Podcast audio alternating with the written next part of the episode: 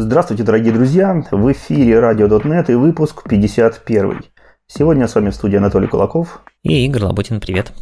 Э, большое спасибо за помощь нашим постоянным и веселым патронам, э, среди которых Александр, Сергей, Владислав, Алексей, Шевченко, Антон, Илья и Гурий Самарин, а также много-много других э, лиц, которые пожелали остаться анонимными. Большое спасибо вам, друзья, что нас поддерживаете. И что у нас тут? А, парочку технических объявлений. Я в прошлый раз говорил, что нас заблочили на Анкоре, соответственно, заблокировали наш основной фид, через который кормились очень много наших слушателей. Вот, мы попытались там все перенести, и кажется, что у нас получилось это сделать с минимальными потерями, но судя по статистике, у нас э, творилось очень много слушателей из э, Белоруссии. Поэтому, друзья, если вдруг у вас есть э, какая-то возможность нас там прокинуть в соцсеточки Беларуси или там порекламировать среди своих друзей или еще что-то, то вот очень активно просим вас именно, именно там рассказать, что у нас теперь новый фид. И нужно, для того, чтобы все это исправить, нужно зайти на наш сайт radio.dotnet.ru и, соответственно, переписа- э, подписаться заново на RSS фид или выбрать снова тот плеер, которым вы пользуетесь, и просто перезаписаться, перерегистрировать наш подкаст в, вашем, в этом вашем плеере. Вот, это поможет, опять же, получать новые выпуски и не потеряться э, среди наших слушателей.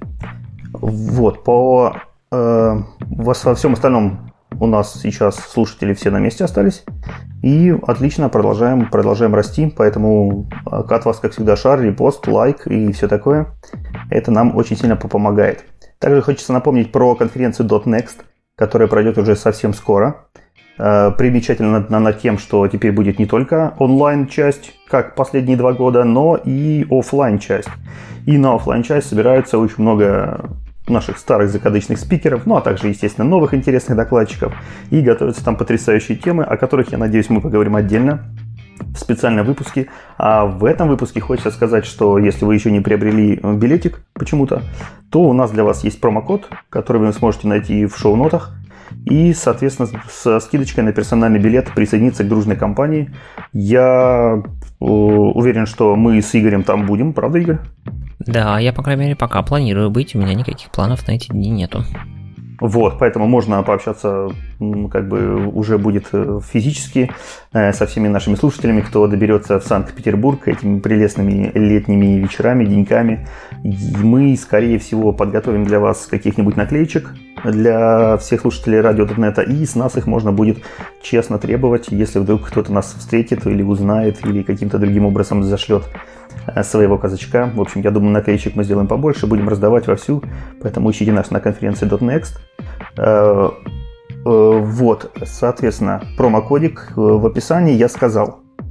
И еще у нас интересное объявление. Мы как бы двигаемся все время больше и больше, дальше и дальше, пытаемся экспериментировать, как я уже говорил ранее. И вот у нас впереди еще один интересный эксперимент, который, мне кажется, как раз-таки повышает нашу так сказать, взрослость уже как подкаста.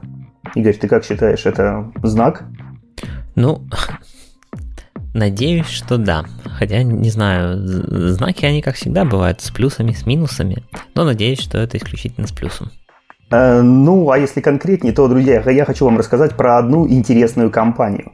Представляем вам мир крутых IT-решений – когда начинаешь думать э, завтрашним днем, приходит понимание своей индивидуальностью, приходит время новых требований и мыслить нужно масштабно. Знать больше, видеть дальше, и поэтому стоит именно сейчас заявить о себе. Компания Монополия предлагает тебе создавать вместе платформы цифровой логистики на пике технологий. IT-ландшафт компании разделен на продукты, востребованные клиентами и партнерами. Продукты, которые разрабатываются в современной agile модели – опирается на микросервисный подход с использованием актуального стека. Если .NET, то обязательно Core. Если интеграция, то на брокерах сообщений. Если деплой, то в Kubernetes. Это продукты для вечно востребованной отрасли транспортной логистики, собственные машины компаний и партнеров, которые доставляют грузы по всей стране. Уберизация грузовых перевозок – это направление актуальное и востребованное, что позволяет устойчиво держаться на рынке э, в любую погоду. Внеси свой вклад в развитие цифровой логистики, и по ссылке в описании можно ознакомиться с более подробной информацией о ближайшем ярком будущем. Вот такая интересная компания решила нас поддержать, и поэтому, друзья, посмотрите э, вакансии по ссылке. Э, компания действительно интересная, э, развивается сейчас большими темпами, не собирается сдаваться и э, предлагает очень интересные вакансии, которые востребованы э, и направлены на абсолютно широкий спектр специалистов. То есть там можно найти, в принципе, то, что вам по душе среди большого числа различных вакансий. Ну что ж, наверное, официальная часть закончена. Давай попробуем пробежаться и посмотреть, что у нас там по новостям. Э, по-моему, Microsoft у нас зарелизил э, как раз-таки превью 4, и там много всего интересного. Да, бежать нам сегодня по новостям будет достаточно нужно долго, потому что новостей очень много, и мы постараемся посмотреть на них все. Действительно, вышел .NET 7 Preview 4. Там, э, как обычно, есть э, с одной стороны очень много изменений, с другой стороны очень немного изменений, так что пробежимся, постараемся по всем ним, кратенько, по крайней мере. Ну а если вас заинтересуют какие-то детали, изучайте внимательно GitHub, там все, конечно, все гораздо более подробно. Во-первых, как обычно, пройдем по основному .NET, а потом по ASP.NET и Entity Framework. В основном э, .NET закончилась аннотация namespace точнее библиотек всех в namespace Microsoft Extensions для nullability. То есть теперь все эти библиотеки в этом namespace, они все правильно работают с nullability и полностью готовы для этого. Причем надо сказать, что это была сторонняя contribution, это был сторонний contribution, Э, от э, человека, который не работает в Microsoft, но вот который нашел полезным сделать такое замечательное дело, потратил на это, я так понимаю, по-моему, там не один месяц вроде даже, такой планомерной работы, но теперь все готово. Дальше э, есть некоторый раздел про observability, где есть, ну, скажем так, довольно интересные изменения вокруг Activity Current. Если вы работали с observability, вы наверняка знаете, что в .NET Э, информация о текущем, так сказать, контексте исполнения таскается вокруг через э, статическое поле activity.current. И вообще говоря, бывает нужно, чтобы можно было узнать, когда этот самый activity.current меняется зачем-то. Ну, то есть, например, э, не знаю, мне, кстати, вообще говоря, не приходит в голову, зачем это может быть нужно. Зачем отлавливать? Как ты думаешь, есть идеи, зачем отлавливать изменения activity.current? Э, не знаю, может какую-нибудь дополнительную информацию внести. Допустим, ты с одного потока там на другой переключился, и ты хочешь расшарить, э, ну, засунуть в контекст, разенричить его, так сказать, там, номером треда или э, этим, именем класса, который начинает быть активным или текущим. Вот что-то типа того. Да, наверное, быть действительно так. И теперь так, такой способ, точнее, был возможен, когда вы создаете новый activity, вы можете подписаться на его изменения, но проблема в том, что когда вы находитесь в контексте HTTP реквеста, то за вас этот activity, который current текущий, он, вообще говоря, был уже создан когда-то давно кем-то в начале обработки реквеста. Так вот, теперь есть э, у activity, activity.current, теперь можно подписаться на его change event в любой момент времени, и, соответственно, получать нотификации, когда у вас он меняется. Зачем бы вам это ни было надо. А второе, что поменялось, и это полезная штука как раз для всяких энричеров и прочих логинг фреймворков вокруг них, это то, что у Activity есть э, три свойства. Это tags, links и events. И теперь у них есть нормальный, довольно быстрый и шустрый нумератор, который не будет кушать кучу памяти. То есть там в лучших традициях правильных нумераторов это структурка, которая будет работать без локации и все такое. Поэтому теперь, если вам нужно быстро занумерировать э, теги, линки либо ивенты внутри Activity, у вас есть способ для этого. Следующее изменение касается наших любимых типов работы со временем а именно это timestamp, datetime, datetime offset и time only. Там теперь добавили property явный для микросекунд и наносекунд. До этого момента у нас самый низко, так сказать, э, ну, property с самым высоким разрешением был э, тик. Это 100 наносекунд. Если вам нужно по какой-то причине изменять там микросекунды или наносекунды, вы вынуждены были переводить эти тики с помощью специальной опишки, получать сколько у нас наносекунд в тике или сколько микросекунд, сколько тиков в микросекунде, и, соответственно, каким-то образом там что все вычислять в вашем коде. Теперь эти property есть напрямую в этих всех типах. Регекспы улучшились. Э, во-первых, э, закончилась, как я понимаю, так сказать, спанизация. То есть э, в тех местах, где еще не было поддержки спанов, теперь добавили. Это методы isMatch, count и enumerate matches. Там теперь есть поддержка спана T. добавили некоторое количество улучшений перформанса и улучшили то, что код, который генерит source-генератор для регэкспов, чтобы он был более читаемым и более удобно отлаживаемым. Если вы, например, хотите отладить, почему там ваш регэксп как-то странно работает на ваших примерах, вы можете поотлаживать тот код, который сгенерирован source-генератором, но вот теперь он будет получше, поинтереснее. А кэширование претерпело изменения. В .NET есть удобный тип, точнее интерфейс iMemory и его, значит, соответственно, реализация, которую все обычно используют. И к ним добавили метрики. То есть теперь у вас есть у интерфейса iMemory Cache есть метрики get э, с помощью метода get current statistics вы получаете объект memory cache statistics, где можете по посмотреть, э, сколько было кэш-хитов, э, ну и так далее, насколько там долго живут объекты, в общем, всякую разную статистику. Вот. Это позволяет заэкспозить, например, эту самую информацию, как метрики, либо через event source в вашем приложении. И не нужно это все считать вручную. В .NET 7 завезли новиночку. Это TAR API, то есть э, нативная API для работы с э, TAR архивами, да, tape archive, которые в Linux очень популярны.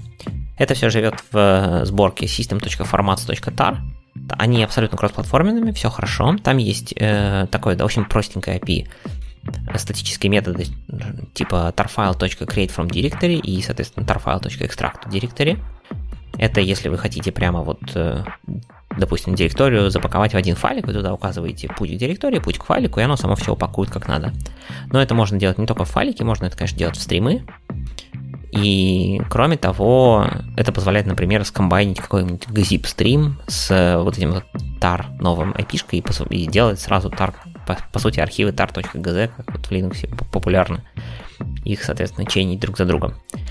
А дальше есть э, специальный э, ридер, итератор, который позволяет читать контент э, архива по файлово, то есть вам не нужно все распаковывать, а просто можно получать эти файлики поштучно, ну и писать их, соответственно, можно также поштучно.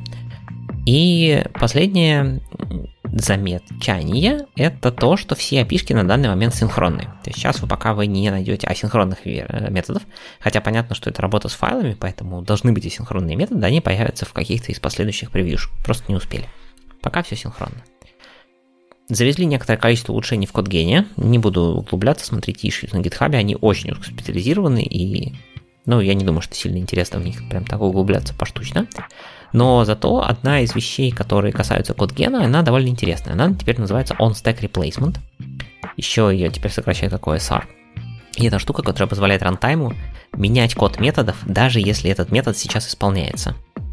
То есть э, мы знаем, что у нас существует э, tired compilation, то есть, э, так сказать, многоэтапная э, компиляция, то есть когда у вас метод компилируется, но потом, согласно статистике его исполнения, если какой-то из методов становится очень часто исполняемым, его JIT перекомпилирует в более оптимальном виде с учетом статистики его исполнения, с учетом статистики переходов по разным бранчам, какой-то более оптимальный вид и подменяет тело этого метода на новое скомпилированное. Так вот, эта штука не работала, если метод сейчас исполняется. Теперь так можно будет делать. Это по дефолту включено на x64 и на ARM64. И позволяет это, по сути, быстро запускать приложение. То есть они при в своих бичмарках нашли, что это экономит это там примерно 25% от стартап тайма. То есть время до первого обработки первого реквеста снижается на 10-30%. И все это достигается за счет того, что вы даже самые сложные методы, которые там, допустим, у вас, не знаю, какой-нибудь там цикл обработки чего-нибудь, вначале запускается, он быстро джитится и запускается, но потом он доджичивается, и несмотря на то, что он все еще работает, вы можете теперь подменить это тело, ну точнее джит это делает на лету, даже прямо в самом исполняемом методе. И все работает замечательно. Ну и Central Package Management, про который мы говорили в прошлый раз, э, он тоже появился вот .NET 7 Preview 4 финально. А ASP.NET в ASP.NET не так много всего, хотя... Хотя, наверное, я ошибаюсь, там тоже не так и мало. Давайте посмотрим на это по порядочку, как обычно. HTTP 2, Performance Improvements. Ну, тут все понятно, HTTP 2 это gRPC во многом, и часто они практически синонимы, и, соответственно, работа над ними ведется более-менее параллельно. Они довольно сильно переделали, как вообще Kestrel процессит все это дело, уменьшили расход ЦПУ и увеличили пропускную способность. Звучит это прям как сказка, но на самом деле причина простая. В принципе, HTTP 2 по дефолту позволяет до 100 реквестов на один TCP connection. Мы помним, что HTTP 2 мультиплексирует реквесты и э, таскает все эти реквесты через один HTTP connection. Ну или через несколько, но много реквестов. До четвертого превью для того, чтобы разобраться, кто должен сейчас писать в TCP connection, использовал самый обычный простой C-sharpный лог. Но выяснилось, что в высокопроизводительном коде это все ведет к довольно неприятным контеншенам на этом логе, и поэтому теперь сделали по-простому. Э, лог убран, вместо него э, добавлена э, thread очередь, и dedicated, соответственно, выделенный поток пишет в TCP connection, потихонечку разгребая эту очередь. В итоге по бенчмаркам, ну понятно, что это синтетические бенчмарки, но да, выглядят довольно приятно. То есть на 6.NET позволяет обрабатывать примерно 500 тысяч сообщений в секунду. Ну, какие-то тривиальная обработка, но тем не менее. Пропускать через вот pipeline, собственно, обработки. В Golang умеет где-то 3,5 миллиона сообщений в секунду, а вот новый .NET 7 Preview 4 аж 6,5 миллионов сообщений в секунду, то есть в два раза больше, чем на Go. Мы, в общем, тут мы победили с большим отрывом, но, правда, это довольно синтетическая штука. Посмотрим, как в реальных приложениях. Для Minimal API завезли опять новую пачку улучшений. Во-первых, это typed результаты.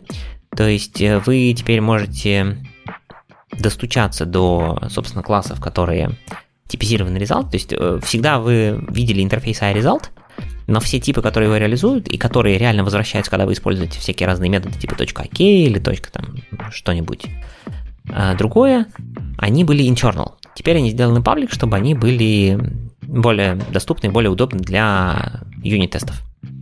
Вот. И есть э, аналог класса http.results, есть класс http.typeResults. Э, дальше, для Minimal API есть еще добавление в OpenAPI импровментов. Появился новый пакет, называется microsoft.asp.NET Core.OpenAPI.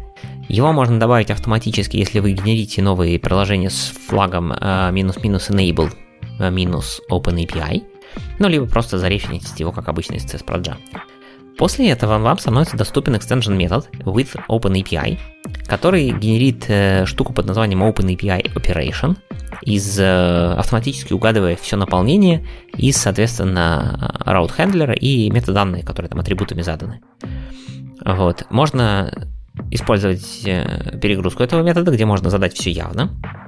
И после этого, соответственно, это все автоматически собирается в OpenAPI спецификацию э, за вас. То есть, иначе, если вы, вы помните, что можно было это все разгребать, точнее, задавать большим количеством атрибутов, сейчас можно использовать этот метод with OpenAPI, и он сам попытается угадать из всех остальных метаданных, что там нужно делать.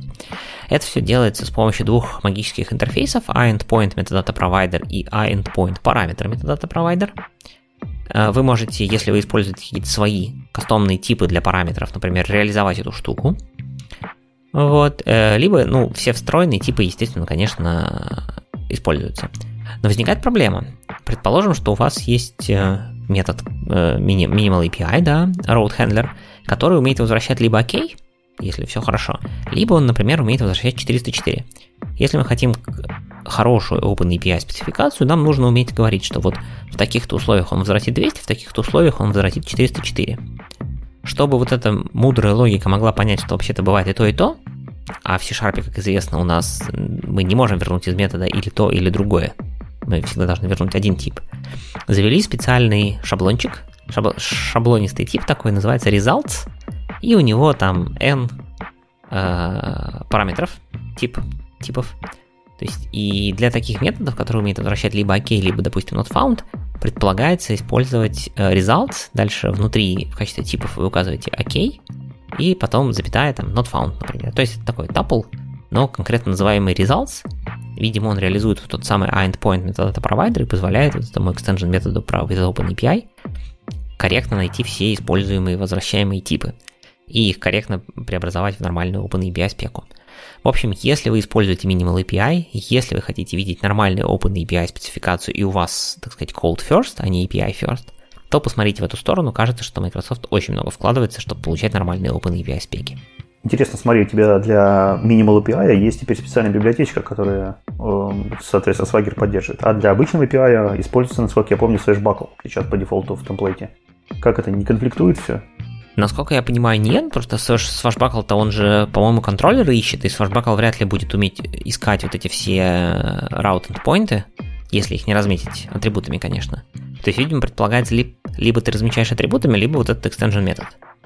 Sashbuckle использует а, а, IAP Explorer, то есть это тоже штука, которая собирает э, контроллеры в том числе, ну а также те, кто помечен атрибутами route, те, кто пронаследованы там от какого-то еще какой-то чуши. Ну, в общем, она пытается, пытается собрать действительно тоже максимально много. Конечно же, Minimal API она не находит, и те endpoints, которые там регистрируются напрямую в middleware, она тоже не находит. Ну, скорее всего, эта штука тоже не решит эти проблемы. Ну, вот посмотрим. Я пока не видел ни одного упоминания, чтобы это кто-то использовал. Ну, никаких как бы статей, никаких как бы примеров, how-to. Посмотрим. Надо будет э, дождаться статьи от Эндрю Лока, который разберет, как она работает внутри, и мы все узнаем. Обычно это так работает. Подождем. Э, да, дальше про Minimal API это не все. А, есть еще штука под названием Route Groups. То есть, если, если например, у вас есть набор эндпоинтов, и вы хотите выставить э, их несколько раз, например, с разными префиксами, то есть, ну, вы хотите, там, не знаю, там, slash new, slash delete, да, я знаю, что это может быть не самый правильный пост, э, REST, соответственно, стиль, но, тем не менее, например, вам надо выставить там slash new, slash delete, slash что-нибудь еще, с одним префиксом и ровно такой же набор, но с другим префиксом, вы теперь можете это объединить в route группу, получить из нее группу route builder, ну, то есть это специальный класс, в смысле, используя класс Group Route Builder, вы получаете всю эту конструкцию, и дальше вы ее используете в, э, как будто это один раут для Minimal API, а оно будет, по сути, рекурсивно внутри заходить и разбирать уже дальше внутри группы все рауты. Так что удобный способ переиспользовать разные endpoints. Мне никогда на практике такое не надо было, но действительно, может быть, если вы, допустим, эмулируете какой-то API, где нужно повторить несколько одинаковых endpointов с разными префиксами, почему нет?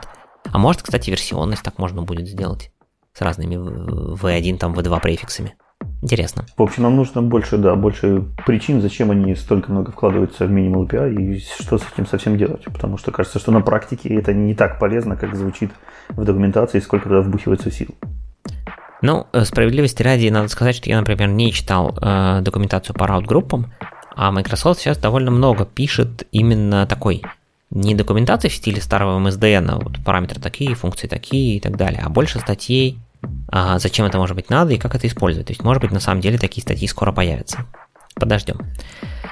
А, давай дальше пока, тут не так много уже осталось э, конкретно про .NET 7. Значит, э, в Signalare появились улучшения, а именно Client Results. То есть раньше сервер мог вызвать метод на клиенте, но он не мог ждать ответа. То есть он просто мог такие fire and forget. То есть какие-то такие notification слать, но не получать ответ от них.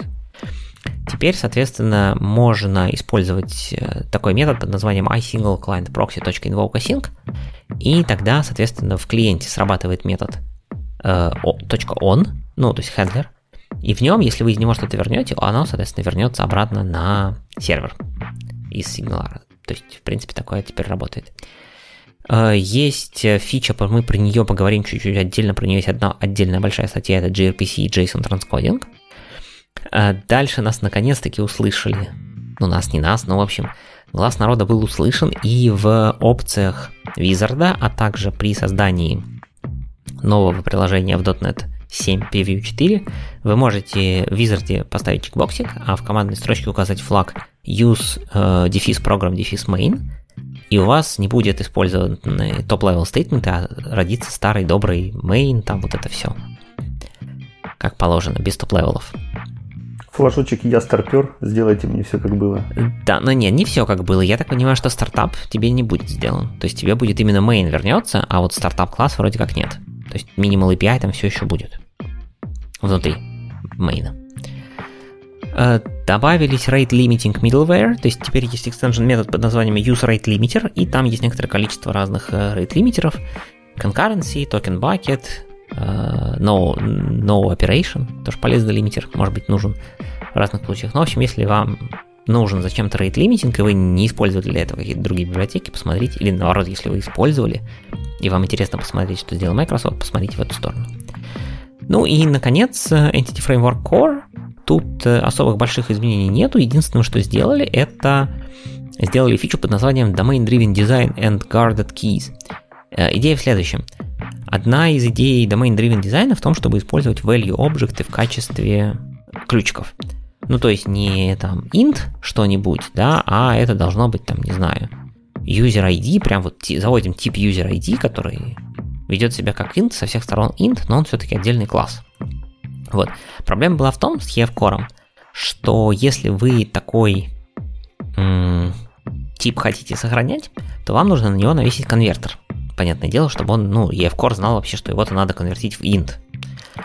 Но также, если это ID объекта, то обычно вы туда могли навесить э, атрибут для value generation, чтобы он автоматически отдавал, допустим, его на откуп там, базе данных для генерации айдишника. Так вот, это было нельзя совмещать.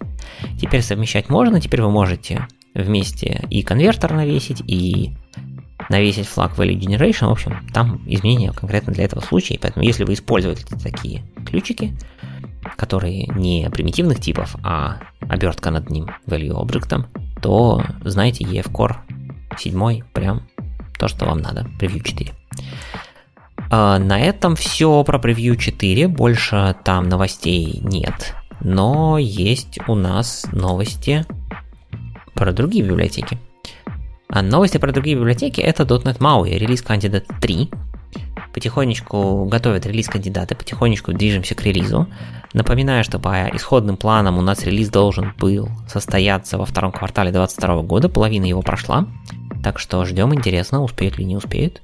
Но вот уже релиз кандидат 3, там нет каких-то супер больших изменений, в смысле видимых пользователю, в смысле тех, о кого о чем стоило бы написать большую статью.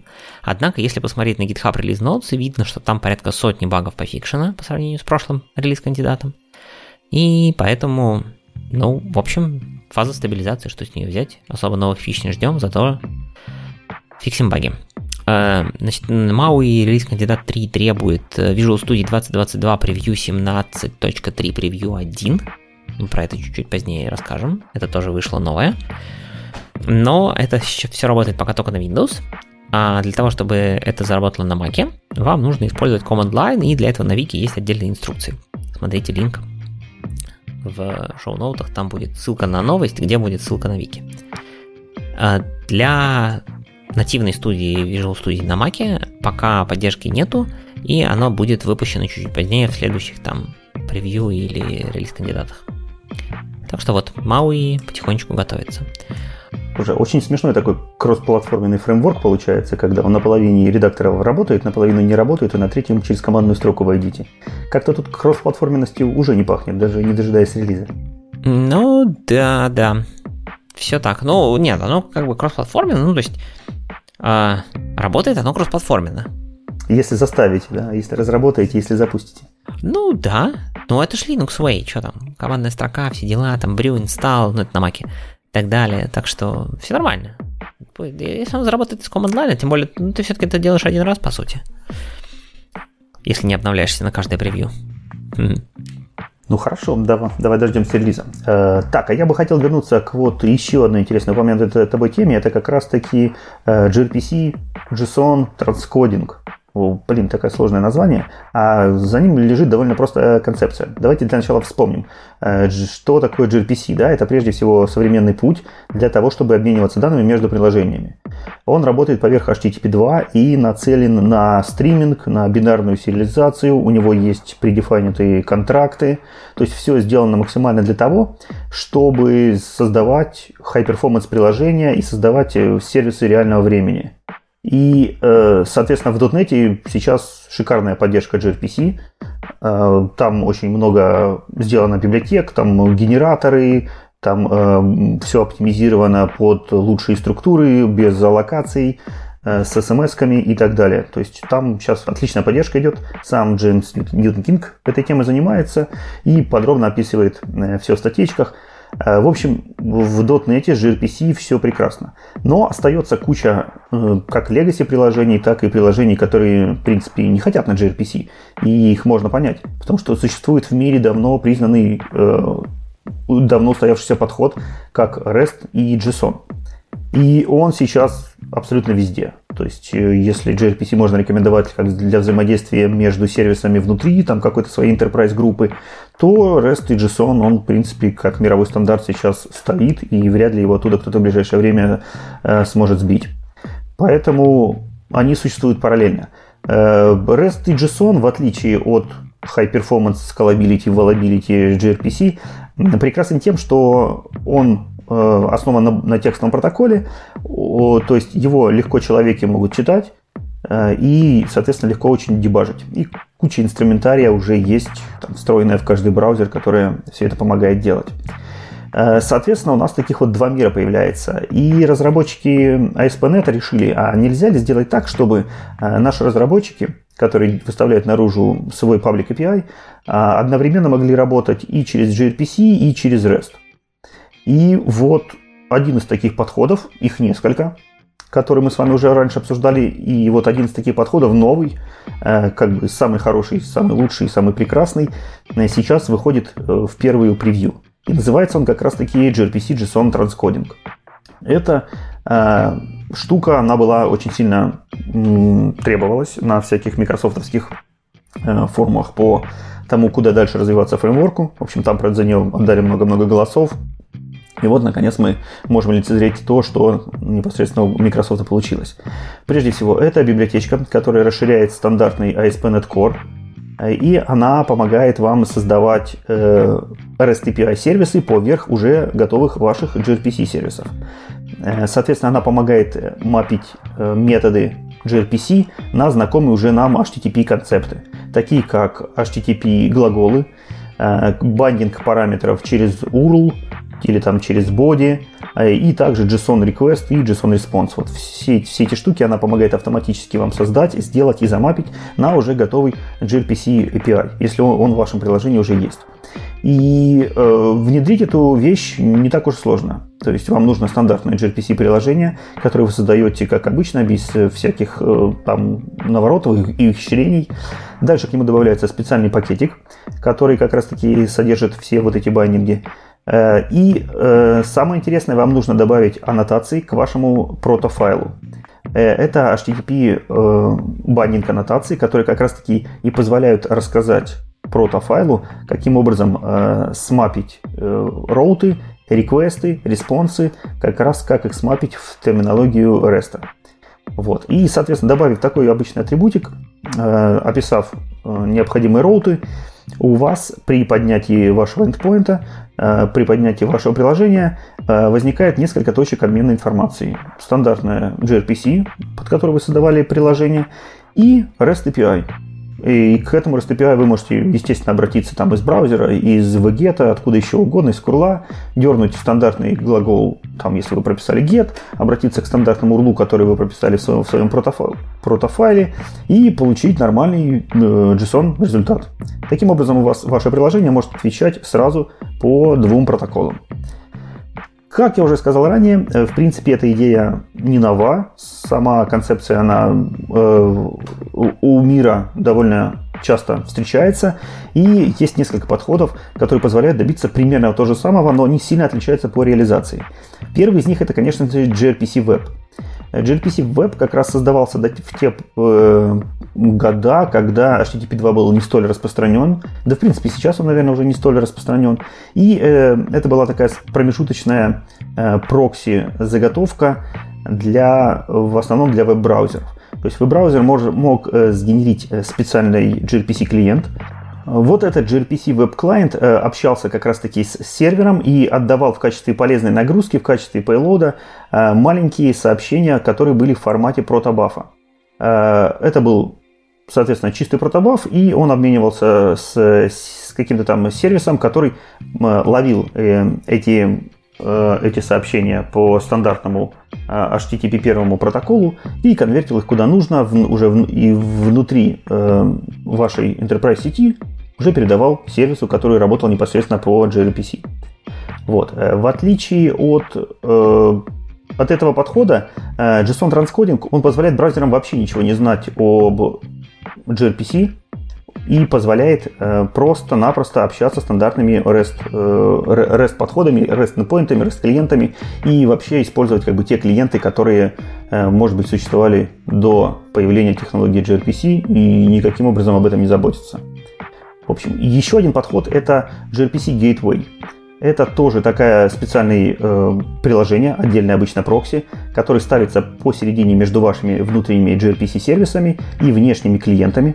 Он э, генерит, соответственно, тоже э, gRPC клиентов и обменивается по э, протоколу HTTP2 со своими gRPC-сервисами. А на вход э, получает от внешних э, потребителей обычный JSON API.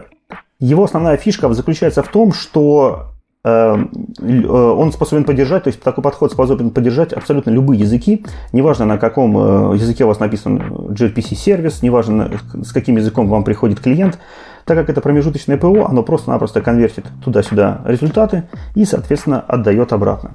Вот, в отличие от этого подхода, э, gRPC транскодинг, он встраивается внутрь вашего ASP.NET приложения и непосредственно десериализует JSON-овские э, реквесты, которые к нему пришли, конвертит их в protobuf message и напрямую отдает вашему сервису без какой-то пересылки по сети, без использования дополнительного там HTTP2 канала и без э, там, дополнительных каких-то конвертаций, потому что это все происходит in process.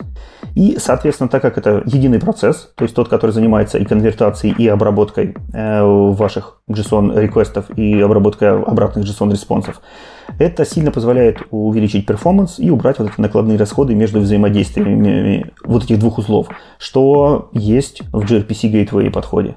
Вот. И, соответственно, команда, да, команда Microsoft рассчитывает на то, что благодаря вот этим преимуществам э, подход, подход э, как раз-таки э, с транскодингом, он будет намного быстрее и эффективнее по памяти.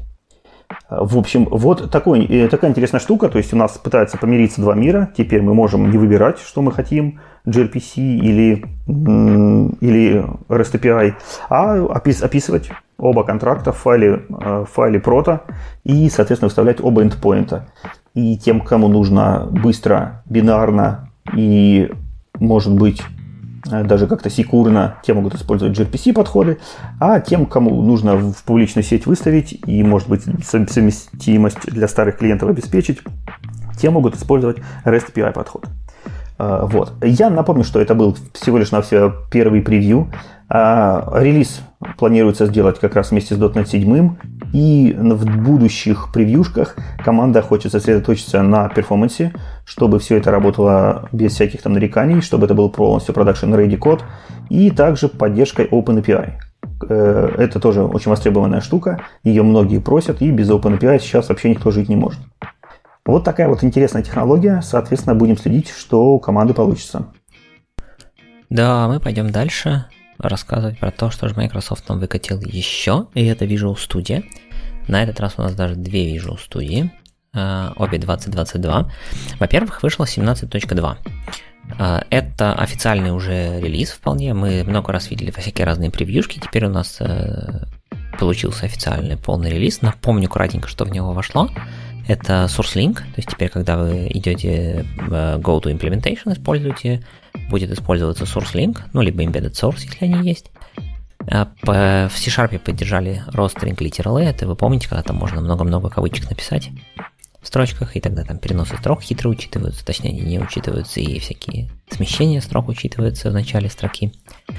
А, новый visualizer для коллекций при отладке.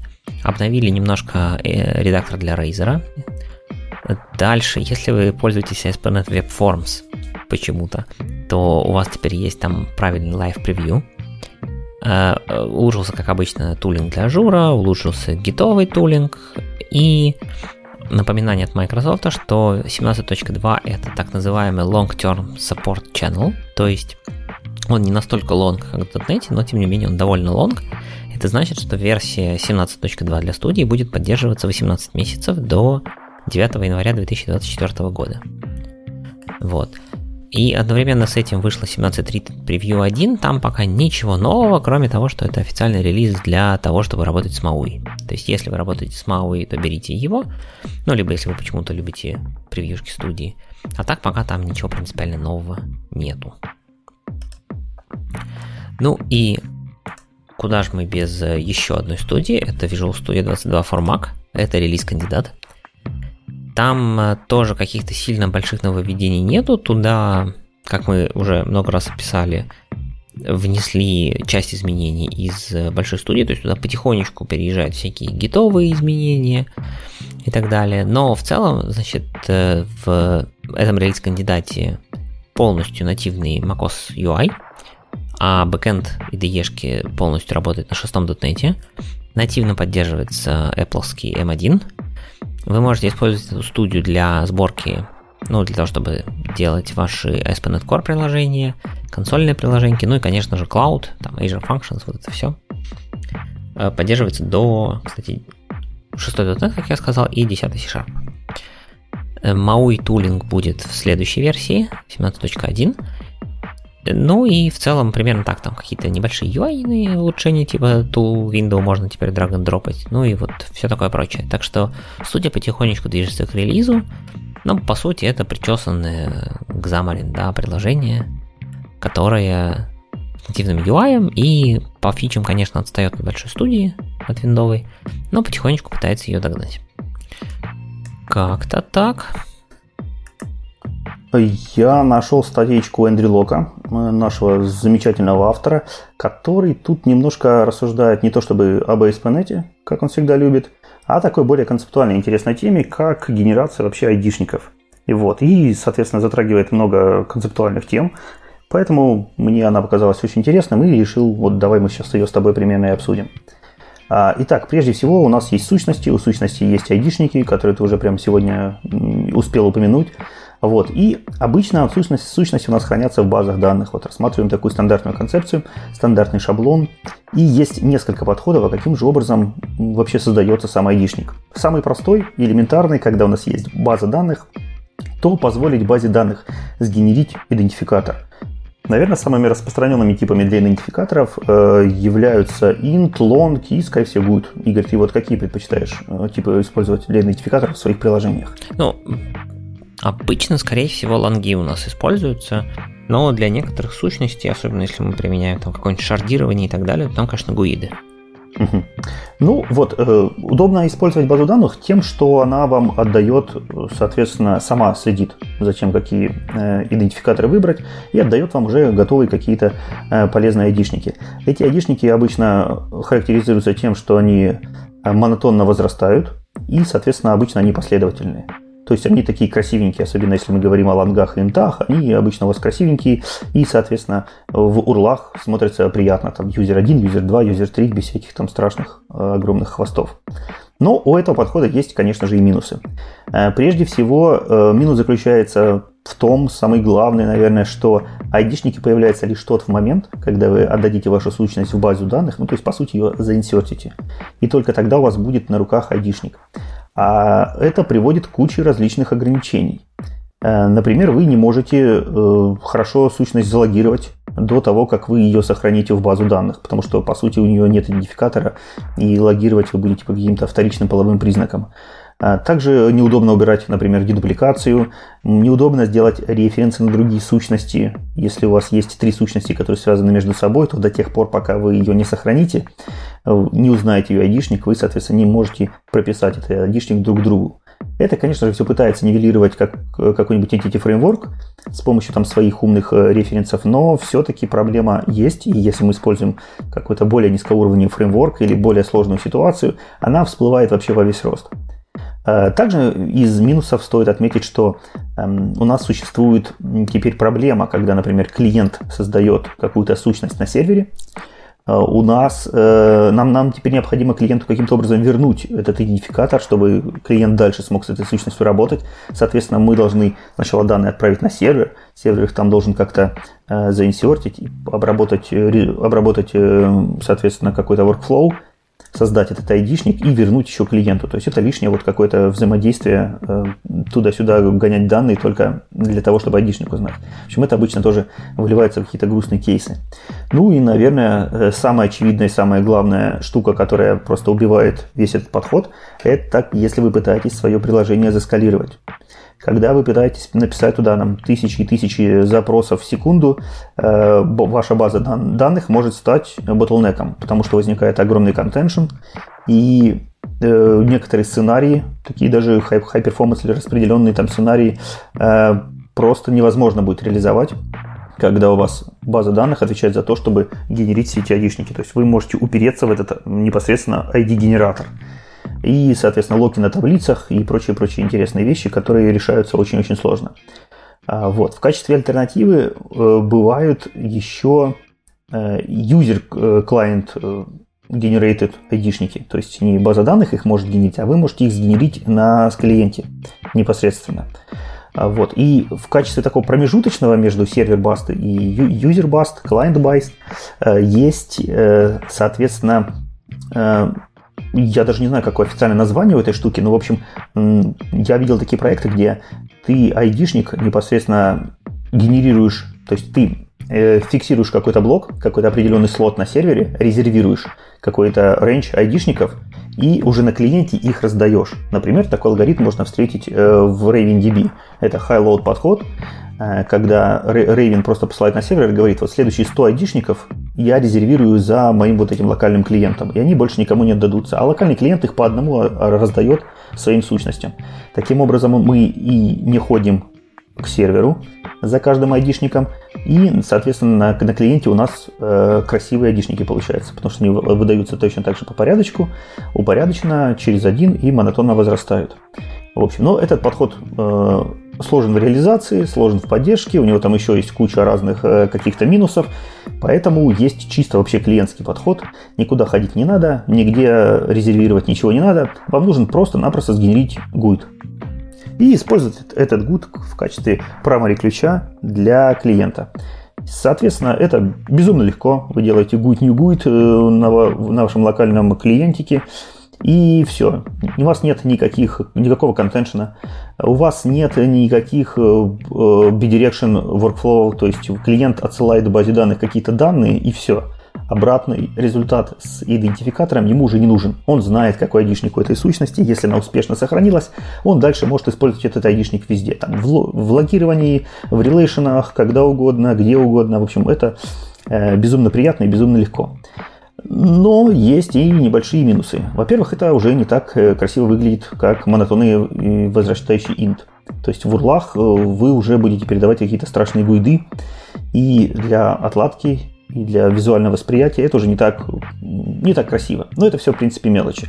Э, самая главная э, проблема заключается в, как раз таки в рандомности этого айдишника, то, что он мега рандомный. Именно это помогает избежать, э, избежать конфликтов на различных клиентов, потому что каждый клиент сгенерирует свой гарантированно уникальный идентификатор. Но для индексов в базе данных это может служить большим минусом, потому что мега рандомные айдишники приводят к фрагментации индекса. И, соответственно, и как еще один небольшой минус, это увеличивает размер вашей базы данных и э, влияет на performance. Не только на performance вставки новой записи, но и на performance select а, потому что у вас уже получается разряженный сфрагментированный индекс, и, соответственно, селект тоже может тормозить в этих случаях. Э, и чтобы решить эту проблему, соответственно, была придумана такая концепция, как sortable ID-шник, sortable GUID – то есть это тот же самый айдишник, но он уже не мега такой рандомный, который бросает э, во все стороны каждый битик, а он а, отсортирован, то есть у него первая часть, она, она сортируемая, то есть она вставляется в индекс очень красиво, очень близко и э, очень правильно. В общем, и, соответственно, для э, микрософтовского SQL сервера есть даже специальная функция New Sequential ID, который вам позволяет как раз таки автоматически сгенерировать вот такой вот э, GUID, который сортируется. И уже он лишен всех этих недостатков. У него уже нет никакой фрагментации индексов, он вставляется э, в базу нативно и красиво. Для Postgres существует только третьесторонний плагин, который делает сию штуку в стандартной поставке Postgres не поддерживает э, генерацию таких sequential ID, и объясняется это довольно-таки просто. Э, дело в том, что э, только кластерный индекс, когда у вас вся таблица хранится в кластерном индексе, то есть тот подход, который использует э, Microsoft SQL, только он страдает э, от, э, соответственно, рандомного гуида. Но если мы берем э, heap-тейблы, которые используют, структуры, которые используют Postgres для сохранения своих данных, то там, там таких проблем нету. Там все это хип и вставляется туда все равно все а, с одинаковой скоростью, неважно, насколько он там рандомный или нет. Поэтому Postgres, скорее всего, от таких проблем не страдает. Это все актуально только для MSSQL.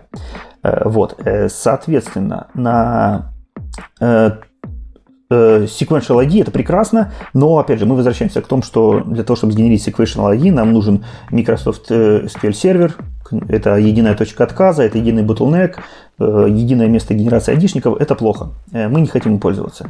Поэтому э, люди придумали очевидную вещь, что Sequential ID можно, в принципе, генерить и на клиенте, никакой магии там нет. И вот одной из таких библиотек, которая позволяет вам сгенерить нормальный Sequential ID на клиенте, и является той библиотека, которую обнаружил, наконец, Эндрю Лок.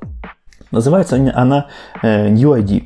И это Обычный генератор sequential ID, который можно использовать между различными узлами множества клиентов и э, ожидать, что между ними не будет никаких коллизий. То есть айдишники э, обязательно уникальные, как обычный GUID, но при этом они могут сортироваться по времени, если вдруг вы захотите вставить какой-то общий persistent, который, какой-то общий storage. Э, алгоритм NewID, он довольно-таки не нов, э, о нем рассказывал еще Twitter э, много-много лет назад, называется он Snowflake, который базируется на более раннем подходе, который называется Flake. Пейпер можно найти легко в интернете. И, соответственно, самая главная фишка в том, что он сортируемый. Если копнуть поглубже, то этот NewID состоит из трех секций. Во-первых, самая большая, 64 бита. Первая секция – это time span, то есть именно как раз-таки время, текущее время позволяет и создать вот эту сортируемую часть, и, соответственно, у вас все данные, все айдишники, они будут сортироваться именно по времени. Э, вот, это первая часть. Э, вторая часть – это непосредственно worker ID какой-то, то есть это идентифик... уникальный идентификатор клиента, который не должен в вашем кластере каким-то образом повторяться. То есть, соответственно, если клиент будет одинаков, э, то есть вот этот worker ID э, будет одинаков, у вас тогда могут быть дубли. Если он уникален в вашем кластере, то никаких дублей не будет. Ну и, соответственно, если вы в одну и ту же э, в одну и ту же миллисекунду на одном и том же клиенте попытаетесь сгенерить несколько идентификаторов, то для этого есть последняя, третья часть, которая называется sequence. Sequence э, э, часть, она вам позволяет как раз таки в рамках одного worker ID э, в одну миллисекунду генерить множество айдишников. В частности, 2 в 16 степени айдишников за одну миллисекунду вы можете сгенерить без какой-то потери уникальности. То есть все эти айдишники будут гарантированно уникальны в пределах, Вселенной. Вот. И, соответственно, благодаря вот этим трем частям вы можете сделать айдишники, э, которые у вас будут сортируемые, которые будут уникальные и которые, соответственно, будут э, быстрые и неповторяемые. Вот, в принципе, и весь секрет данного подхода. Далее Эндрю Лок не остановился, он взял докер контейнер с MS SQL сервером, вставил туда 10 тысяч гуидов, вставил туда 10 тысяч new айдишников с помощью вот этой новой библиотечки и сравнил, что же в конце концов получилось. И, соответственно, для сравнения есть специальные в MS SQL команды, которые показывают э, подробную статистику о том, какие были индексы построены, сколько они памяти занимали и прочее, прочее. Это вы можете сами попробовать воспроизвести на своих системах и посмотреть, э, в каком состоянии находятся ваши SQL сервера. Итак, по итогам. Если мы используем айдишники, то где-то 99% мы получали фрагментированные индексы. Это очень-очень много. Вот. Если мы использовали new ID, то у нас фрагментация была всего-навсего 5%. И, э, соответственно, Эндрю еще заметил, что при использовании гуидов, стандартных, обычных, рандомных, у нас также очень сильно сжалось место, то есть использовалось много пустого места в э, страницах, и, соответственно, страниц нужно было больше для хранения одних и тех же данных.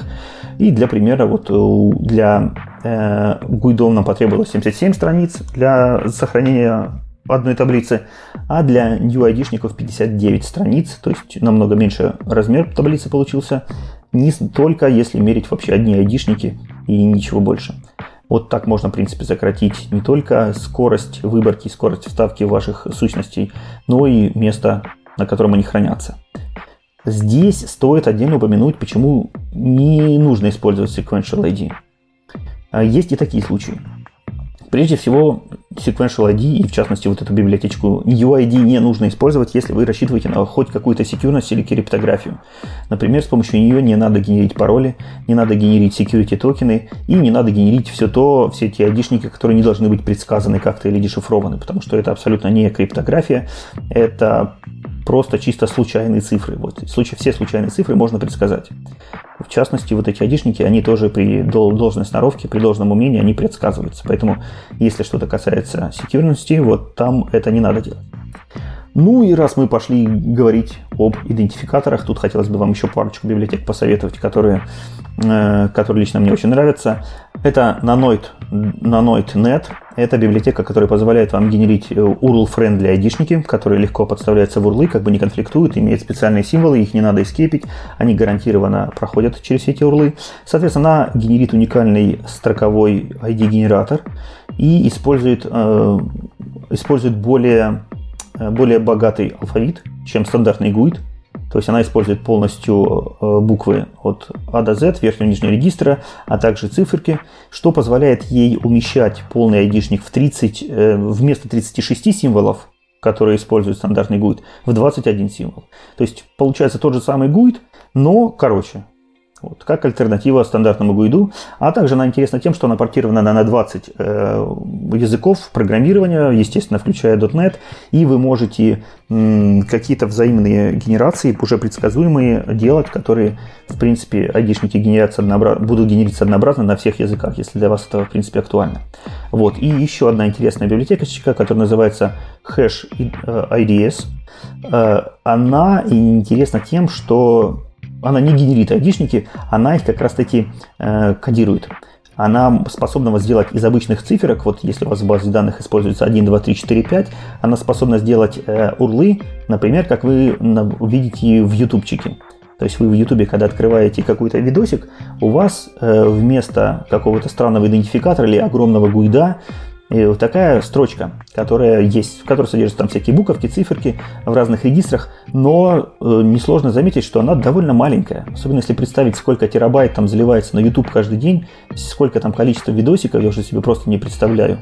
А эта строка, которая является уникальным идентификатором, она все еще продолжает быть довольно маленькая. И вот если вы хотите себя сделать точно такую же небольшую строчку, но которая внутри себя там способна хранить какие-то петабайтные айдишники, то как раз эта библиотечка и позволяет вам такое чудо сделать. И, соответственно, у вас появляются очень маленькие уникальные идентификаторы. А, эти идентификаторы генерятся из э, интеджеров, из лонгов или из массива интеджеров там, и массива лонгов, если вам почему-то нужно скомбайнить там какой-то сложный идентификатор. Она это тоже умеет делать. Э, также она может подставлять кастомный алфавит, то есть только те символы, только те буковки, которые вы хотите использовать в ваших идентификаторах, вы можете сделать. Также у нее есть возможность разбавить э, ваши андишники солью, что позволит вам не так легко э, предсказать идентификаторы с другой стороны. Еще одна интересная особенность этой библиотеки в том, что она, э, у нее внутри есть специальный словарик некрасивых слов в английском языке, и она проверяет все сгенерированные айдишники, так как они генерятся из обычного английского алфавита, в том, что они не выражают какой-то какую-то нетолерантность или какую-то обиду в этих словах, чтобы ваши айдишники как бы в, в урле смотрелись вполне толерантно и политкорректно. Вот. Это тоже как бы довольно важная штука, и многие библиотеки из э, этой серии э, учитывают такие словари. Э, вот. И еще раз, лишний раз хочу напомнить, что все эти библиотеки, которые выдают вам какие-то псевдослучайные там набор цифр, это все не для криптографии, это все не для секьюрности. Это вот чисто э, какие-то визуальные трюки, которые помогают вам избежать какого-то контеншена или сделать красивые, красивые урлы, но не пытайтесь это использовать э, в качестве там паролей или криптотокенов. Э, вот такой интересный, интересный рассказ получился Эндри. Соответственно, Используйте библиотечки, нужные и важные, именно в тех целях, которых они вам нужны. Ну и проверяйте, как ведет себя ваша база данных на тех или иных конструкциях, которые вы используете на рандомных гуидах или на sortable гуидах или еще на чем-нибудь. Измеряйте, измеряйте, еще раз измеряйте при любых подобных изменениях. А мы пойдем дальше и продолжим про библиотечки. И хм, мы сегодня поговорили про новые модные gRPC, вот это все. А теперь давайте окунемся в мир прошлого и поговорим про WCF. Э, когда-то это была технология, которую я использовал очень много, в последнее время я ей практически не занимаюсь. Но, однако, есть еще немножко каких-то старого кода, который надо поддерживать. Вот. Но если вдруг вам нужно очень сильно, и вы много работаете с WCF, но тем не менее хотите жить на современном .NET, то посмотрите в сторону Core WCF. Это библиотека, которая пишется как э, замена, так скажем, старого .NET фреймворка с точки зрения WCF. Она поддерживает далеко не все, но основные и популярные штуки поддержаны, и поэтому, возможно, вы сможете ее использовать в качестве замены. Она поддерживается .NET Standard 2.0. Давненько мы уже не слышали такой штуки в подкасте, но тем не менее она его поддерживает, и это значит, что библиотеку можно использовать на .NET Framework 4.6.2+, и на .NET Core 3.1, и понятно, что на пятом, шестом и седьмом .NET это все будет можно использовать. Причина, почему так сделано, довольно проста. Поддержка .NET Framework, с одной стороны, вроде как бы, казалось бы, зачем? Там же есть нормальный большой WCF, который прекрасно работает и полнофункциональный. Но эта штука сделана ровно для того, чтобы было проще мигрировать. То есть не так, что вы как бы переписываете все приложение на новый .NET и начинаете пытаться туда встроить обратно WCF, а так, что вы заменяете использование стандартного WCF из .NET фреймворка на вот эту новую библиотеку, и если все работает, значит можно мигрировать весь остальной проект, проект продукт на современный .NET. При этом, как я сказал, в Core WCF функциональность поддержана не вся, и из того, что поддержано, это HTTP и нет TCP транспорты, поэтому если вы используете какие-нибудь там MSMQ, либо нет пайпа, пока их нету. Э, из байдингов поддержаны Basic HTTP, нет HTTP, нет TCP, WS HTTP, а ну еще и Web HTTP. Э, security все неплохо, хотя не полный э, комплект. Это транспорт security всех видов, нет TCP, поддержаны и сертификаты, и Windows авторизация поддержана, аутентификация, простите, поддержана. А, если вы используете HTTP байдинги, то нужно тогда всю аутентификацию конфигурировать через стандартные средства ASP.NET Core, потому что там, по сути, используется тот же Kestrel внутри, ну и ASP.NET Core фреймворк. А, транспорт с message credentials поддержано, юзернейм, сертификаты, как я сказал, и даже поддержана Federation. Поддерживается VSDL-генерация, а, можно конфигурить э, как через конфиг, по-моему, так и через код, да, нам же приходили, по-моему, рас... Э, если я правильно помню, был же у нас, по-моему, выпуск подкаста, где нам рассказывали, что кто-то контрибьютил, как раз-таки контрибьютор нам рассказывал про то, как он делал конфигурацию через код. Вот. Э, поддержана конфигурация сервисов endpointов и при этом поддержана extensibility, то есть есть интерфейс iService Behavior и iEndpoint Behavior, если вам эти слова о чем-то говорят, значит вы знаете, что такое VCF extensibility и сможете это использовать. При этом часть фич еще не поддержана, то есть, как я сказал, нет других транспортов, кроме HTTP и нет TCP. А message Security не поддержана, кроме как в случае транспорт или транспорт with Message Credentials. Не поддержаны дистрибьютор транзакции, не поддержаны Message Queue. Это из основных таких вещей, которые пока не работают. Непонятно, насколько они в планах, то есть будут, не будут. Э, библиотека пишется, ну, не то чтобы прям сильно большим коллективом авторов, и поэтому фич приходится как-то выбирать. Кому нужно использовать ее по мнению авторов? Во-первых, для тех, кто использовал, конечно же, старый .NET, и те, кто вынужден по какой-то причине старые проекты и до сих пор поддерживать, но, возможно, переводя их на новый .NET фреймворк, на, на новый .NET, конечно же. При этом э, авторы настоятельно не рекомендуют использовать эту библиотеку для новых проектов. Они говорят, возьмите лучше gRPC там или что-нибудь подобное. Не надо Core WCF использовать в новых проектах. SOAP сейчас не модно и вообще только для того, чтобы поддержать какие-то старые проекты. Надо сказать, что Core WCF, э, если бы меня спросили там, не знаю, где-то полгода назад, да даже месяц назад про то, что насколько она там, не знаю, официальная, серьезная и так далее, я бы сказал, ну, это просто какая-то библиотека, которая пишется ребятами из Microsoft, ну, так по принципу, как бы, свободное время и, значит, ну, может быть, даже не свободное, но, по крайней мере, это просто, чтобы всем было попроще мигрировать. Но фактически, на самом деле, оказалось интереснее. У этой библиотеки будет официальный саппорт от Microsoft, и для версии 1.x э, будет поддержана последняя мажорная и минорная версия, то есть при выходе следующей минорной предыдущая будет э, объявляться уже вне саппорта. И поддержка версий будет зависеть от э, поддержки основных платформ, то есть насколько долго будет поддерживаться там пятерка, шестерка или .NET Core 3.1, настолько же долго будет поддерживаться Core WCF 1.x. А предыдущая версия, соответственно, при выходе новой версии поддерживается в течение 6 месяцев после выхода новой. Если же будут новые мажорные релизы у Core WCF, там 2x и дальше, то там, скорее всего, будет сокращаться количество поддерживаемых рантаймов, то есть я допускаю, что какой-нибудь 3.1 довольно скоро в следующем мажорном выпилит, а может быть и .NET Framework выпилит уже к тому моменту, кто знает. Посмотрим. Вот, но в целом а, интересно, что библиотека развивается, ну, в принципе, ожидалось, но довольно неожиданно, что она обрела такой довольно прям суперофициальный саппорт от Microsoft. То есть это значит, что всякие security патчи, вот это все будет вполне выходить и можно будет пользоваться. Такие да, у меня в голове почему-то сложилось вообще, что это какой-то там больше комьюнити проект. Microsoft просто ее выплюнул, и все, комьюнити само начало разрабатывать, само поддерживать. И то, что Microsoft дает какие-то гарантии по, по лайфтайму, это довольно интересно. Ну, видимо, поняли, что этого кода, как бы мы, может быть, не хотели бы сказать, что SOAP это все прошлый век и не надо им пользоваться, но нет, код этот живет, работает. И его тоже надо поддерживать, и, видимо, коммерческих продуктов, где такой саппорт нужен, довольно много.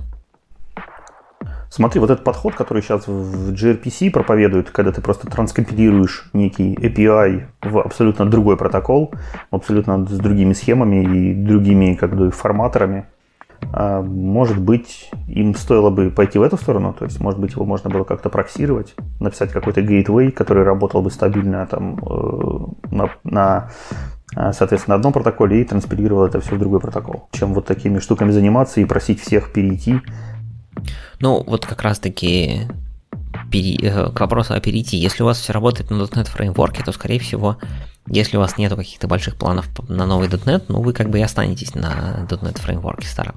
Если же перейти, то тут, ну, вариантов два. Либо тебе нужно переводить все твои контракты на, на тот же gRPC, например, либо использовать Core WCF, ну, либо, да, как ты говоришь, можно было бы что-нибудь куда-нибудь транспилировать и так далее, но все-таки выставить gRPC как SOAP. Ну, мы увидели, что как REST можно, но они все-таки ну, довольно близки, надо сказать, да, идеологически. А вот как SOAP все-таки тяжело. Угу. Угу. Но все равно у нас до сих пор нет каких-то понятных э, четких инструментов, как все-таки это перевести, потому что один в один это не мапится, вам нужно руками с нуля практически все переписать, а какой-нибудь автоматизации или какой-нибудь генерации или транскомпиляции вот в этого ничего не предоставляют несмотря на то, что там для gRPC и REST там уже там 3 или 4 подхода, там уже десятки тулзов, которые пытаются одно и то же сделать. А я боюсь, что это не так просто. То есть э, чисто api да, вот э, набор методов, да, с параметрами, переделать из SAP в REST и обратно, я думаю, что несложно. Но стоит задуматься о какой-нибудь э, вот всех этих extensibility endpointах, да, хитрым шифрованием и так далее. То есть я так понимаю, что сделать чисто вызов э, метода, да, через SOAP или через REST, оно более-менее одинаково и понятно, как одно в другое переводить. Но как только дело доходит до всякой security и вот этого всего вокруг транзакций, там, транспорты опять же разные, то сразу становится тяжело и непонятно, как это вообще ложится, потому что многие протоколы, ну тот же gRPC, да, это HTTP2, там, в принципе, один вид security, да, это транспортная security. А у нас, например, в проекте использовался message security одно время как такое делать, не очень понятно. Да, да, ты прав. Ладно, у меня есть тема, которая готова поддержать твое легаси уныние. Э, я сейчас говорю про Либмана. И в качестве... Ну, в общем, обычно там нормальным разработчикам э, с JavaScript сталкиваться не приходится. Но, к сожалению, вот э, Blazor и всякие Маюи, они еще далеко от нас, поэтому иногда с миром адом Legacy JavaScript сталкиваться все-таки приходится. Вот. И если мы говорим, что э, нам хочется каким-то образом э, получить какую-то стандартную э, про, про, про project dependency, там, по package dependency подход, такой, как мы привыкли видеть в нашем нугете, то как только вы переходите в этот ата Израиль э, под названием JavaScript, package dependency, там становится все с ног на голову и волосы становятся дыбом. То есть на вас наваливается куча каких-то непонятных NPM, ярмов, гульпов, грантов, веб-паков, парселов, роллапов и еще тысячу всяких э, менеджеров зависимостей, которые не просто менеджеры зависимости, а с какими-то там, магическими пайплайнами, конвертерами, оптимайзерами и прочими глупостями, что э, невольно начинаешь скучать по своему э, стандартному нугету, который э, простой, понятный, работает и один на всех. Как бы, и как раз таки, чтобы решить эту проблему, Microsoft выпустил замечательную э, утилитку, замечательный инструмент, который называется Library Manager, сокращенно libman. И это э, облегченный инструмент для того, чтобы собирать client-side dependency, то есть, по сути, JavaScript dependency. Все, что он делает, это просто-напросто инсталирует э, пакеты, третьесторонние пакеты э, к вам э, в ваш репозиторий, к вам в ваш проект. Э, и, соответственно, это не какая-то там сложный большой комбайн, он э, работает только с уже какими-то финальными артефактами, то есть то, что не надо там как-то билдить, как-то собирать, каким-то образом еще компилировать, то, что любят там многие делать UI-ные фреймворки. А вот если вам уже что-то есть, уже конкретная библиотека есть, например, тот же самый Bootstrap, э, jQuery, Vue, D3, ну, в общем, стандартные нормальные, нормальные фреймворки, которые выпускают свои пакеты, Э, который можно уже достать в виде финальных артефактов, вот он работает только с ними. Соответственно, он их э, заберет и, э, соответственно, положит туда, в вашем проекте, куда это нужно. Он работает с множеством популярных CDN JavaScript библиотек, то есть там не один какой-то хостинг этих пакетов, а их множество. Вот Libman поддерживает много из, многие из них. И, соответственно, просто-напросто достает из CDN пакет, складывает в ту директорию, которую вы скажете. Э, как я уже сказал, у него нет каких-то встроенных фич по компилированию, транспилированию и прочей глупостями, которые очень любят э, городить всякие JavaScript-packer ы. Поэтому это не замена таким мощным средством, как Webpack, Rollup или Parcel. Э, то есть он не может их replace ить, поэтому если вы там какой-то прожженный UI, который любит там собирать модульные, модульные эти фронтенды, то, соответственно, это инструмент не для вас. Но если вы бэкэндер, которому нужно всего лишь навсего а, затащить э, Bootstrap и обновить Vue, и скачать, э, то есть проинсталлировать D3, то вот это вот именно инструмент для вас. Вот, и не загоняться на все, все, все вот эти вот глупости. То есть это очень просто, очень понятно и хорошо вписывается в концепцию того, что должен делать настоящий э, инструмент поддержки зависимостей, инсталляции и обновления зависимостей. Э, так, а давайте пробежимся по основным фичам. Соответственно, как я уже упомянул, множество CDN поддерживается, то есть, скорее всего, ваш пакет найдется, никуда он не денется. Можно инсталлировать пакеты не только из известных JavaScript репозиториев, JavaScript CDN, но также из файловой системы, из какой-то network шары или просто затянуть по URL. И, соответственно, он не тащит каких-то кучу э, зависимостей, из которых было это все скомпилировано, кучу левых ненужных артефактов, там, каких-то символов, еще какой-то глупости. Он вам складывает только то, что вам нужно, чисто, минимально и красиво. И, соответственно, можете инсталлировать в любую папочку, куда вы скажете, прям куда вы, настро... куда вы настроите. Разные пакеты могут настраиваться в разные директории, складываться. Он очень быстрый, и он написан на C-Sharp. Наверное, это одна из тех причин, почему я э, это рассказываю. То есть это прекрасный инструмент, который написан на C-Sharp и работает э, просто чрезвычайно быстро, особенно если мы будем сравнивать с вот этими э, JavaScript адом.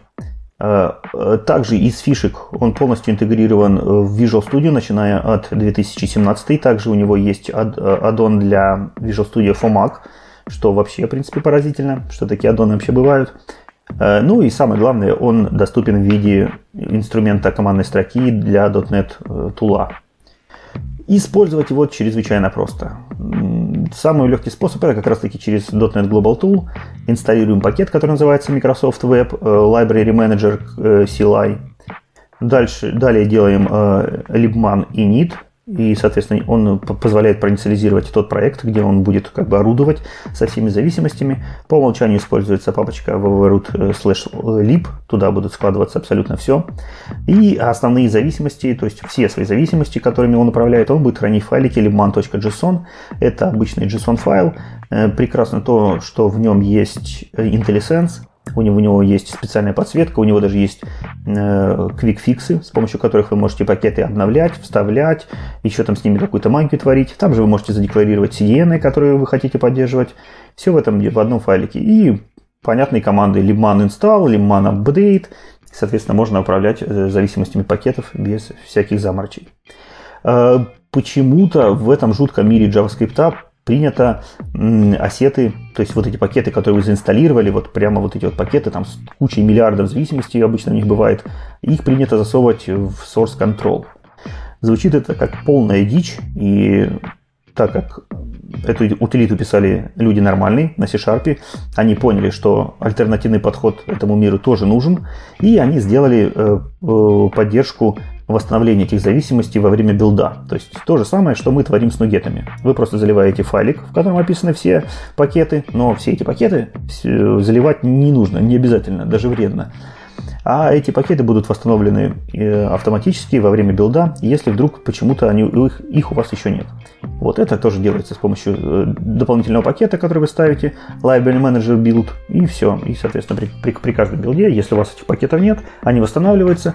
Если есть, они берутся из кэша, соответственно, время на скачивание и восстановление не тратится, и все счастливы. Вот э, такой легкий инструмент, если вам нужно управлять зависимостями, как почему-то э, которые, э, которые нужны э, фронтенду. И если вам не хочется сталкиваться и изучать огромные монструозные инструменты, специализированные, большие, официальные для этого, которые любят сами фронтенщики. Ну, если вы сам фронтенщик и вам для каких-то мелких проектов, может быть, э, нужно собирать и обновлять зависимости, может быть, вам тоже этот инструмент будет полезен. В принципе, Microsoft его рекомендует не только как каким-то бэкэндерам, которые должны гонять которые должны сталкиваться вот с этим миром и гонять все, все эти пакеты туда-сюда, вот как я для себя его открыл. А на официальном сайте это, в принципе, подается как более-менее нормальный лайтовый э, пакет-менеджер, но с, естественно, с подчеркиванием того, что он не заменит больших комбайнов. Вот такая полезная утилитка. Прекрасно. Я не сильно работаю с фронтом, но если мне вдруг потребуется, я обязательно попользуюсь. Пойдем дальше по утилиткам, по либам точнее в данном случае, мы когда-то давно упоминали про такую либу, как э, YARP. А в этот раз э, хочется упомянуть ее снова, потому что вышла версия 1.1. Напомню, что YARP это специальная либа от команды Microsoft для построения reverse proxy. Это не сама reverse proxy, это не как Nginx. Но если вы хотите написать свой собственный Nginx, хотя бы его простенькую версию, то YARP это то, что вам нужно. То есть это штука, которая работает поверх стандартного кистрела и ASP.NET Core и умеет довольно оперативно и шустро раутить запросы куда-то дальше. Значит, релиз 1.0 был в ноябре, это уже полгода назад примерно. В 1.1 с тех пор добавили довольно много улучшений. То есть мы много из этого касались, на самом деле. То есть всякие и Zero Byte Reads, и Multi-Value Header Matching.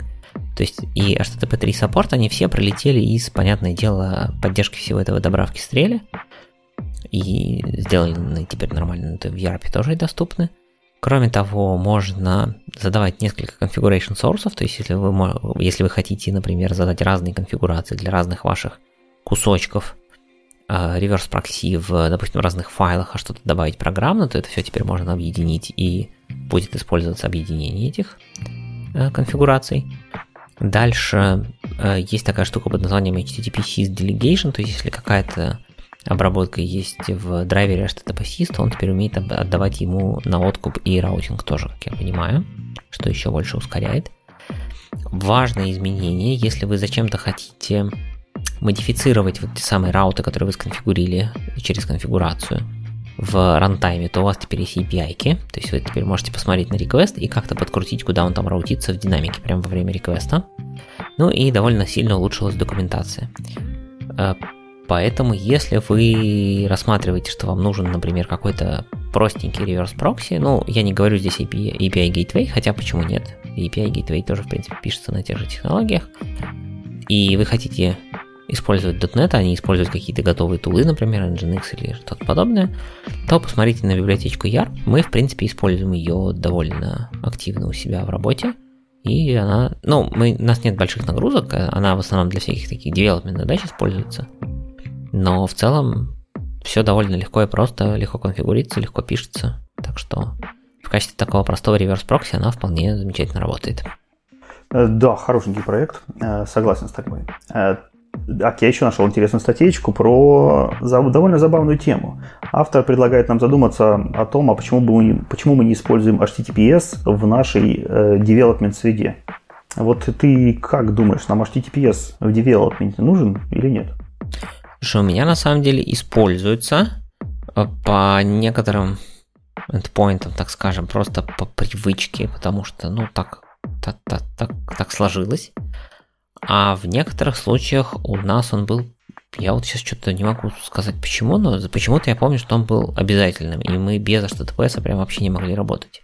То ли клиент у нас был очень сильно привередливый и хотел только HTTPS, то ли еще что-то, и поэтому приходилось работать в девелопменте тоже с HTTPS.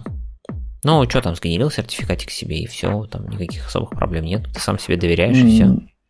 Тут, наверное, основной вопрос, в принципе, а зачем? Потому что у тебя HTTPS это, э, это протокол, который тебе гарантирует прежде всего достовер, достоверность, что ты общаешься с тем узлом, с которым прописан сертификат, и, во-вторых, шифрованием трафика. Естественно, когда ты разрабатываешь какой-то сервис, тебе о достоверности, ну, наплевать, ты среди своих же сервисов общаешься. И шифрование тебе тоже не нужно, тебе там прятаться не от кого. То есть тут вопрос возникает, а зачем? Ну, не знаю.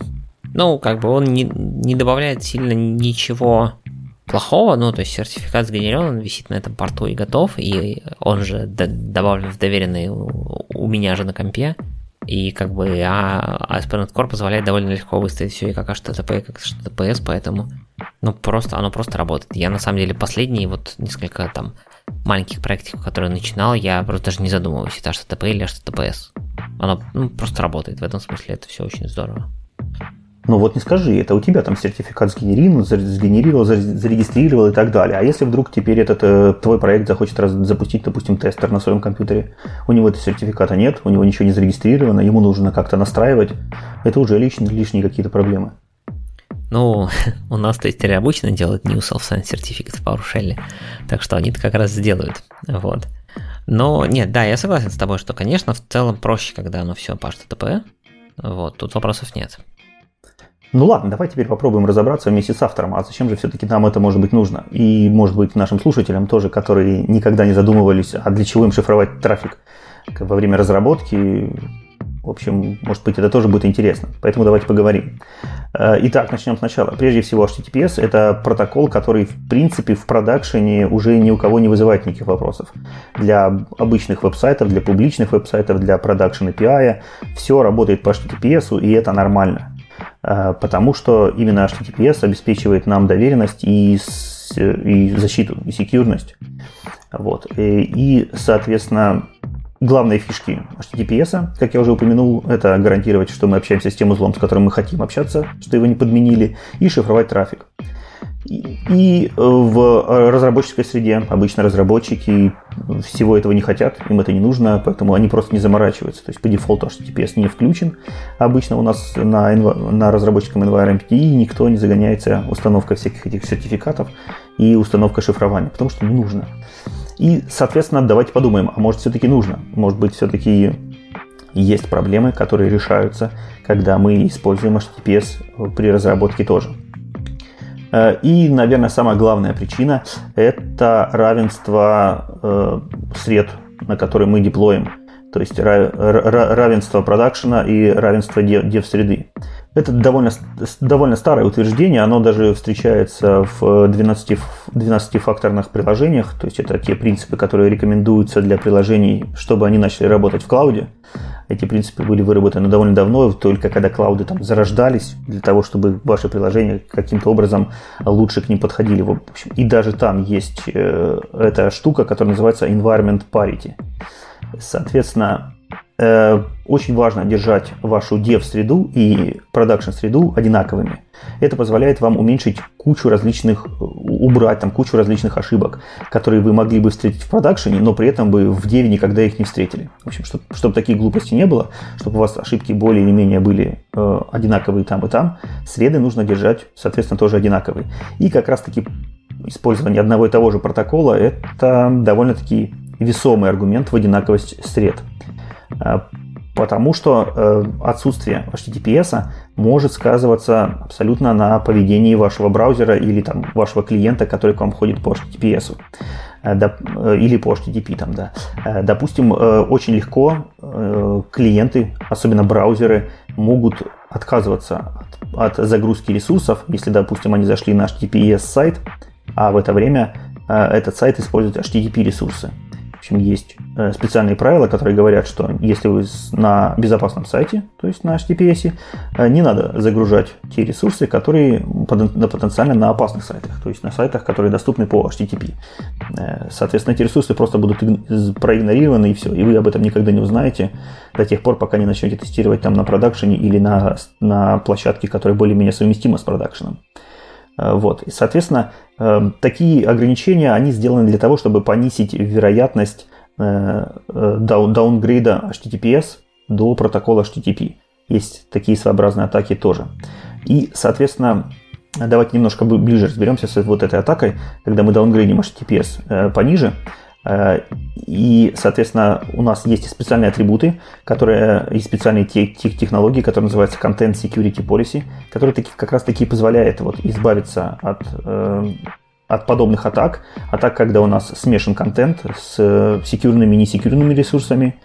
И, соответственно, помогает уменьшить э, вот эту э, площадку, площадку для атаки, позволяет уменьшить вот эти вот ресурсы, через которые ваш сайт э, может быть уязвим. И, э, соответственно, э, защищая э, ваш, ваши ресурсы с помощью э, Content Security Policy, возможно уменьшить вероятность того, что ваш протокол будет понижен с HTTPS на HTTP. И, соответственно, если он не будет понижен, то, соответственно, у нас уже не будет каких-то там атак. Того же, допустим, то же самое man in the middle провести будет гораздо сложнее или даже невозможно.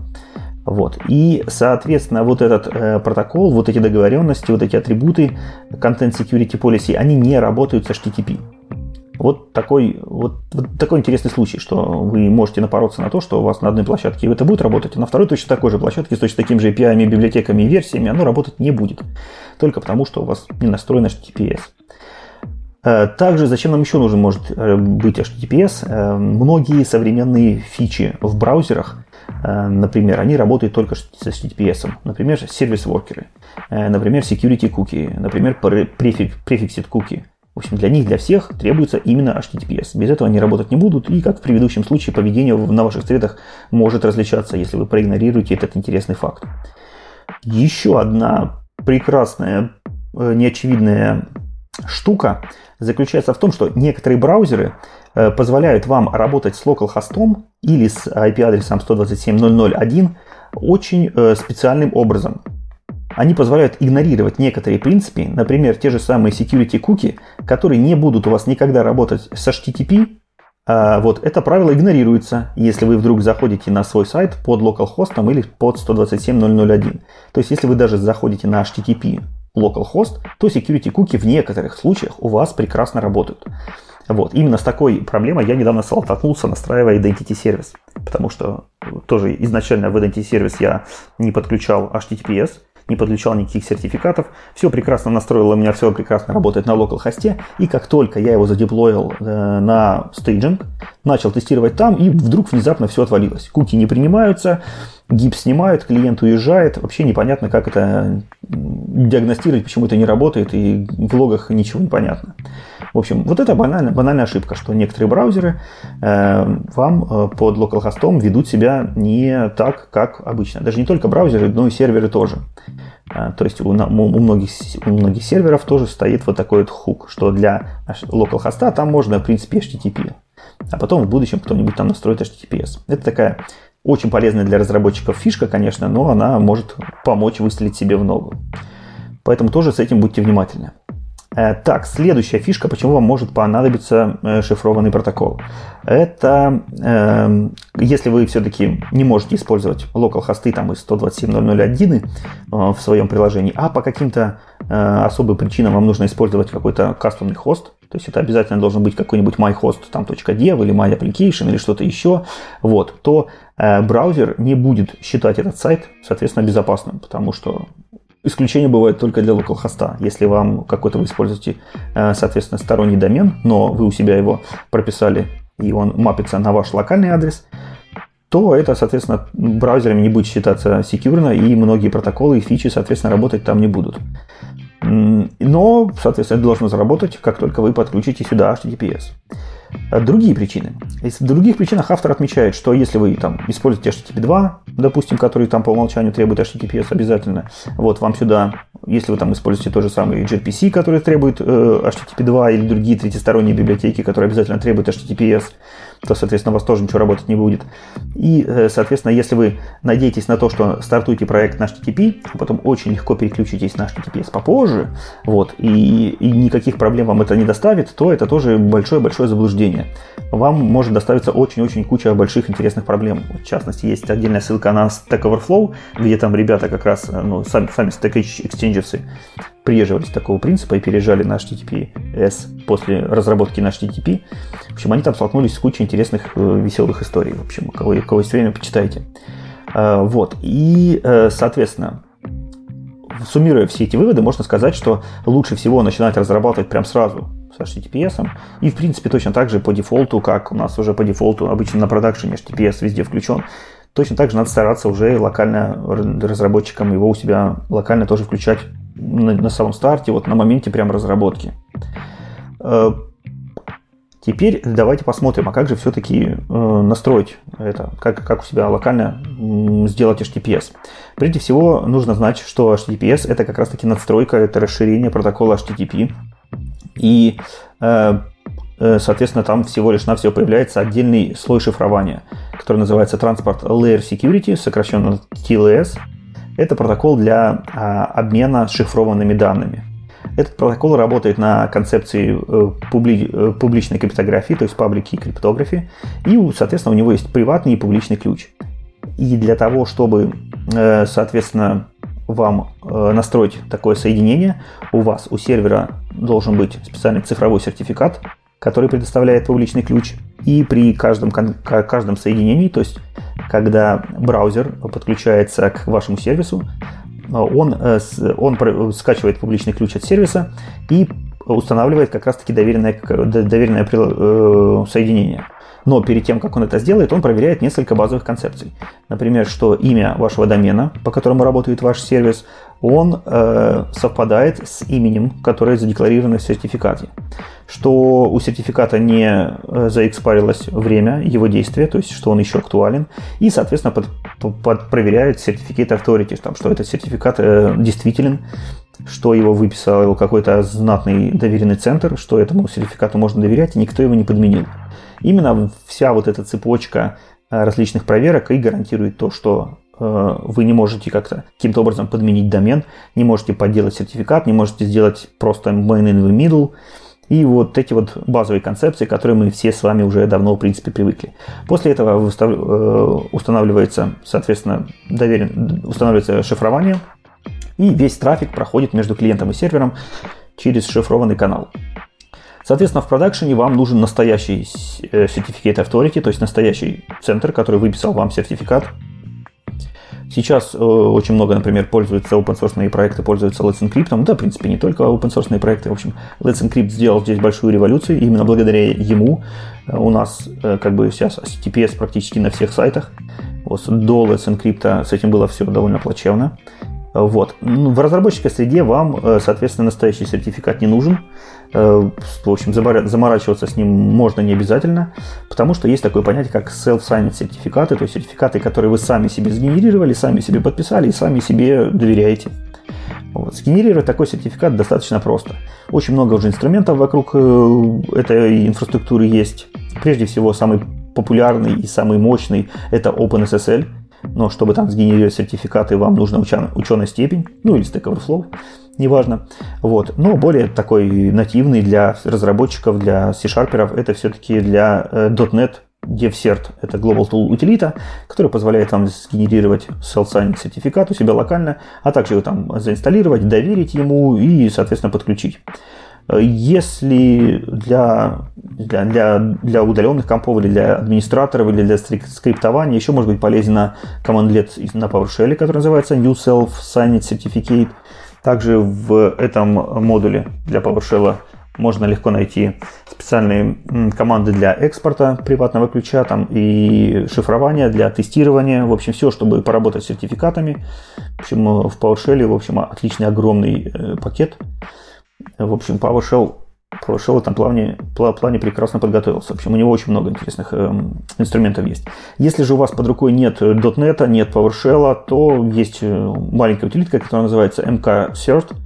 Это хороший выбор для того, если вдруг, э, соответственно, вы хотите быстро и понятно сгенерировать self-signing сертификат, и у вас никаких там зависимостей под рукой нет. Вот, в общем, тоже такая полезная маленькая утилитка. Я думаю, вот этот набор отлично может покрыть все ваши кейсы.